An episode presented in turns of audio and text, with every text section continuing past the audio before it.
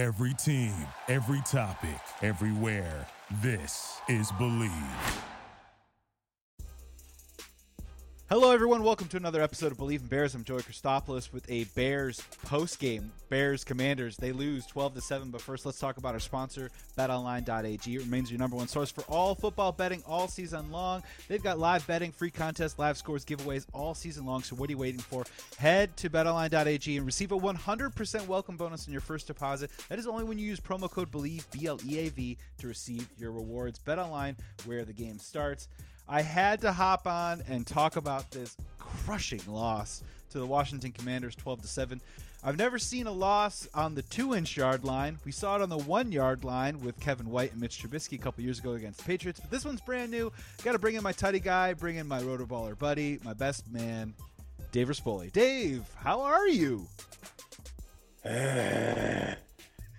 my my eyes have not recovered, Joseph. Is this like the scene in Seven when Brad Pitt goes to Morgan Freeman and he goes, "Have you ever seen anything like this?" I mean, we're living in the Stranger Things upside down right now. That game. I mean, first off, I apologize to America that everyone had to sit through that. It did start to get exciting in the end, but just like always, it ended with a soul crushing loss. Al Michaels from across the bar pounding beers and basically like the guy who's yelling at the table like 50 feet away to score a touchdown, just begging them to score, just just goading them, irritating them the whole time. Um, Dave, it, this is pretty unbelievable. We're only going to go here for about 10 minutes, so I'm going to get everything out that I possibly can, and I want you to weigh in too as well. Um, Dave, I'm ready for a top five pick. Okay. Uh, we just lost 12 to 7 and if we walked into this season saying this is what it's going to look like it's going to look like this a young team that cannot play four quarters check a young team that struggles in the red zone check a young team that has bumps in the road and comes up short over and over and over again but justin fields maybe doesn't play four quarters but shows us a little something especially towards the end check and you get a loss so dave if this is how the season is going to go Give me that top five pick. Give me that pick number 36, number 37 for next year. And and I, that's the kind of progress that I want to see because honestly, this team should have scored 25 points tonight at least. And we all know the reason why they didn't is because they're talent deficient. We all know that. It's not a shock. And the fact that they didn't get 25 points so easily tonight, let's just start playing well and losing some games. Am I wrong? You're not wrong, Joe. I mean, first off, I had to do a lot of Google searching to figure out who some of our wide receivers were tonight, who were making boneheaded plays. Luckily, their names started trending on Twitter because they had some horrible drops. But Smith also, Marsette ran into Braxton Jones. Yeah, I mean, and Velus Jones, I mean, he can't help it, folks. He's as old as us, okay? He can't see at night. He has trouble catching those punts. But I do think we need to put some of that onus on Justin Fields too, because there were some throws that were icky, my friend, like missing guys wide open, throwing things in the dirt, making bad decisions. And on that last goal line stand to win the game, he had David Montgomery completely open in the flat to the left, never even looked that direction, just stared down the right side the entire time uh, there was a lot of plays that made me go oof, and then a lot of plays that made me go, well, he is our best running back.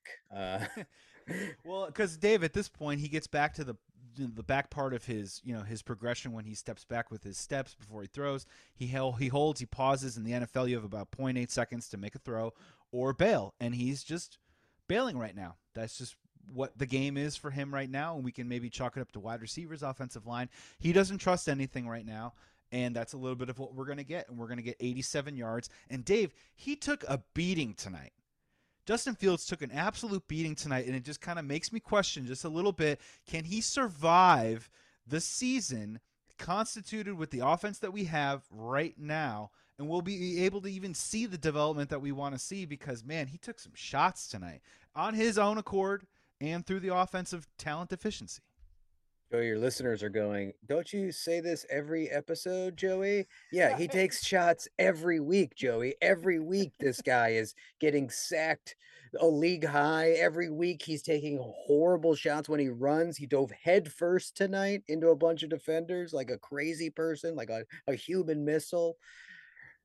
I no. Can he make it a whole season? No. I, I mean, I don't. I if I saw uh, uh, Lucas Patrick who got banged up in the game. I didn't. I didn't know if he returned by the end, but like we he did. He did. We're, But yeah, we're, we're coming out limping out of this thing, and uh, you know, honestly, the only there's there's there were three sparks I saw tonight. One of them's Khalil Herbert.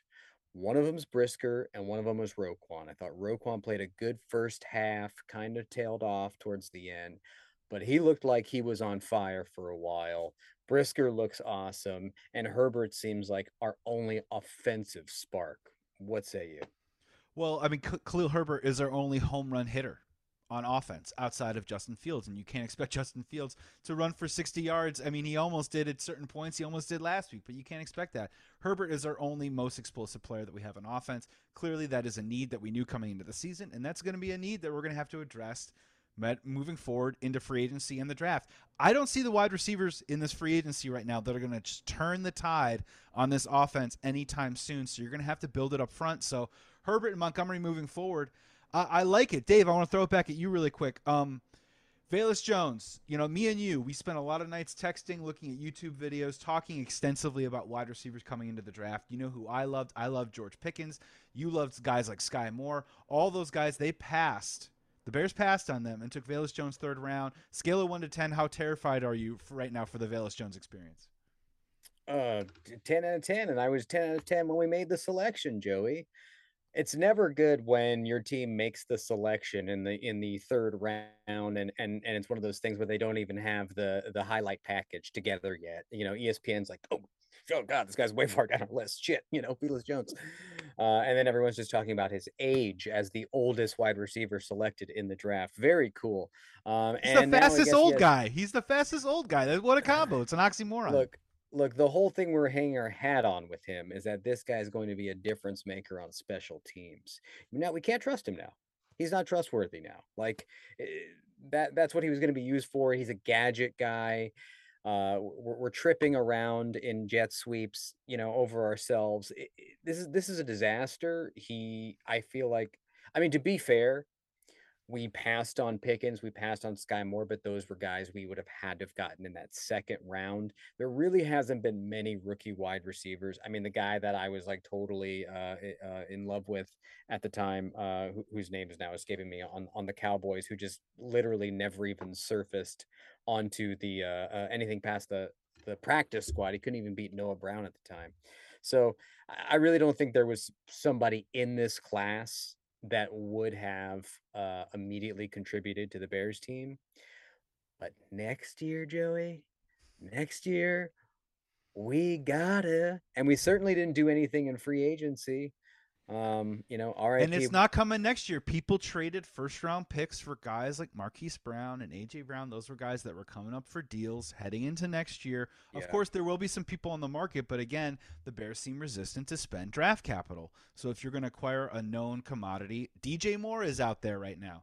Would the Bears be willing to trade some draft capital for a guy who's 25 years old, who's only going to make 15, 16 million dollars over the next three years? That seems to be economically smart you know, people are kind of in and out on DJ Moore, and so that is the quandary that they're going to be in, other than maybe falling into the Jackson Flaxen Smith guy from Ohio State. Yeah, I, I, certainly like DJ Moore as a player, but he's not someone who moves the needle for a team. You know, he's like a nice possession receiver at this point, and uh, I guess he's reliable, but like you know, he struggles with poor quarterback play too and he hasn't really you know and he's never been a touchdown scorer and that's something we need. We need red zone weapons. I mean dj moore's another small receiver like you look at our team we have like these tall lanky guys who still aren't red zone weapons. We have a tight end we spent all this draft capital on who's still not a red zone weapon goodness gracious, man. Like I would have thrown the house to have a DK Metcalf just kind of slip through the contract negotiations and end up in free agency this next year. But it's just not going to happen, Joe. So, uh,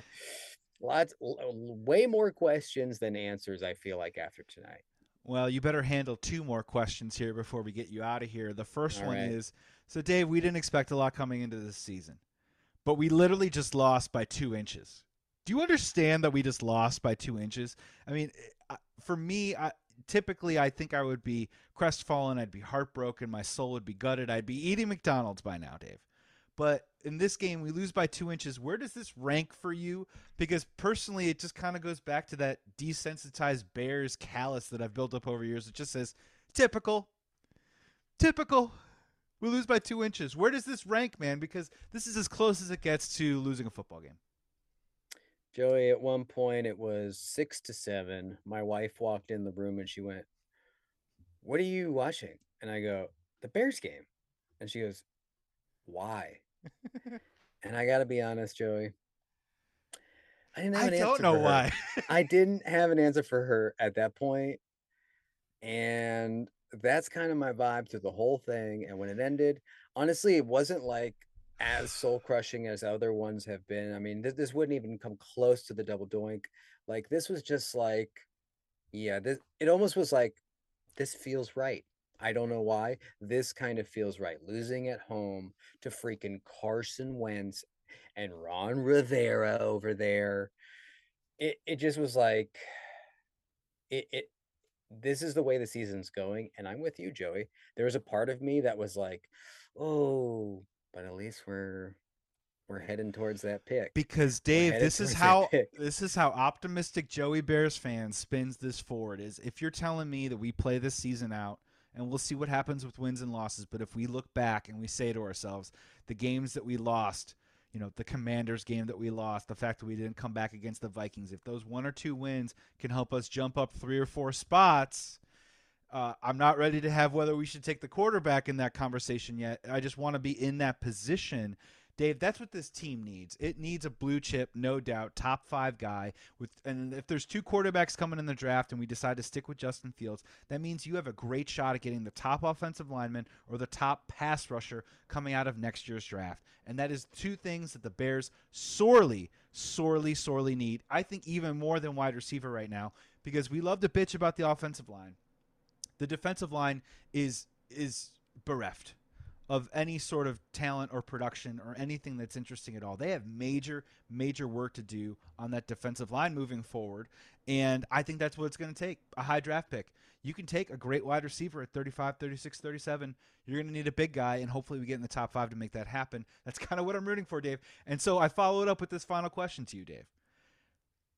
I've been on Bleav in Bears. This is Bleav in Bears running right now. I've been four and one on my picks so far. I'm going to go fall four and two. Every single week, me and Corey, we sit down and we try and figure out ways that the Bears are going to win every single week. But I, I, I have to be realistic and honest with Bears fans right now. Do you honestly see in the weeks moving forward, is there any team out there in the NFL that you will confidently say that the Bears have a great shot at beating? I mean, at, at this point now, they have turned me to I think that they are going to lose a matchup until they prove otherwise. Can they they they have the they can do, right? They can get close. We've seen it before. They can't close out games. It's a young team. They're terrible in the red zone, bad defensive line. So honestly, moving forward, Patriots Monday night next year should be in theory a competitive game. We've got the Falcons on the schedule. We've got, you know, we've got the Lions on the schedule. But is there a team out there moving forward that says the Bears should beat that team because I don't think so. I think they should lose until proven otherwise. I'm going to pick them. Yeah, I think the one team in that list was going to be the Falcons. Maybe I think they're probably the worst team in the NFL. Um, They're not going to lose every game, worse- but but every No, week, uh, no, you know, how do you pick them to win? How do you pick the Bears to win?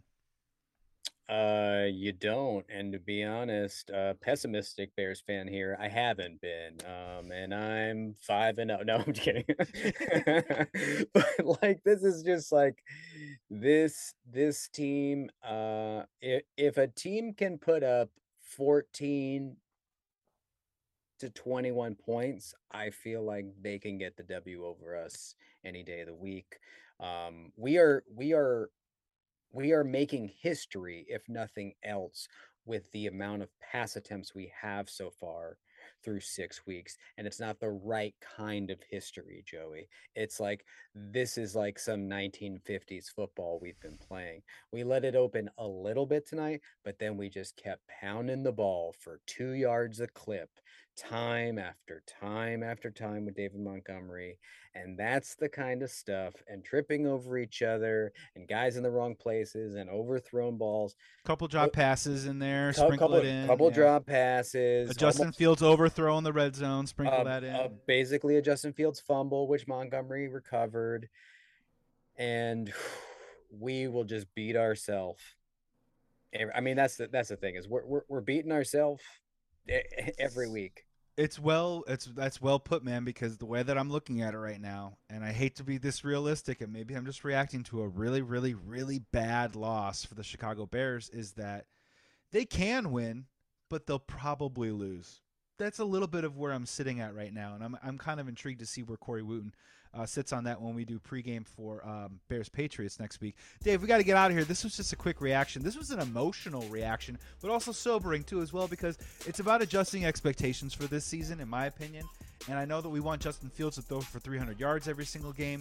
It's not going to happen, Bears fans. We just want to see him making plays, stay healthy, and maybe show us in those third and fourth quarter moments that he can drive the ball down the field and see if he can execute and always try and work on that moving forward. Dave, hop in with your last thought. Uh, my last thought would be just a question for you, Joey.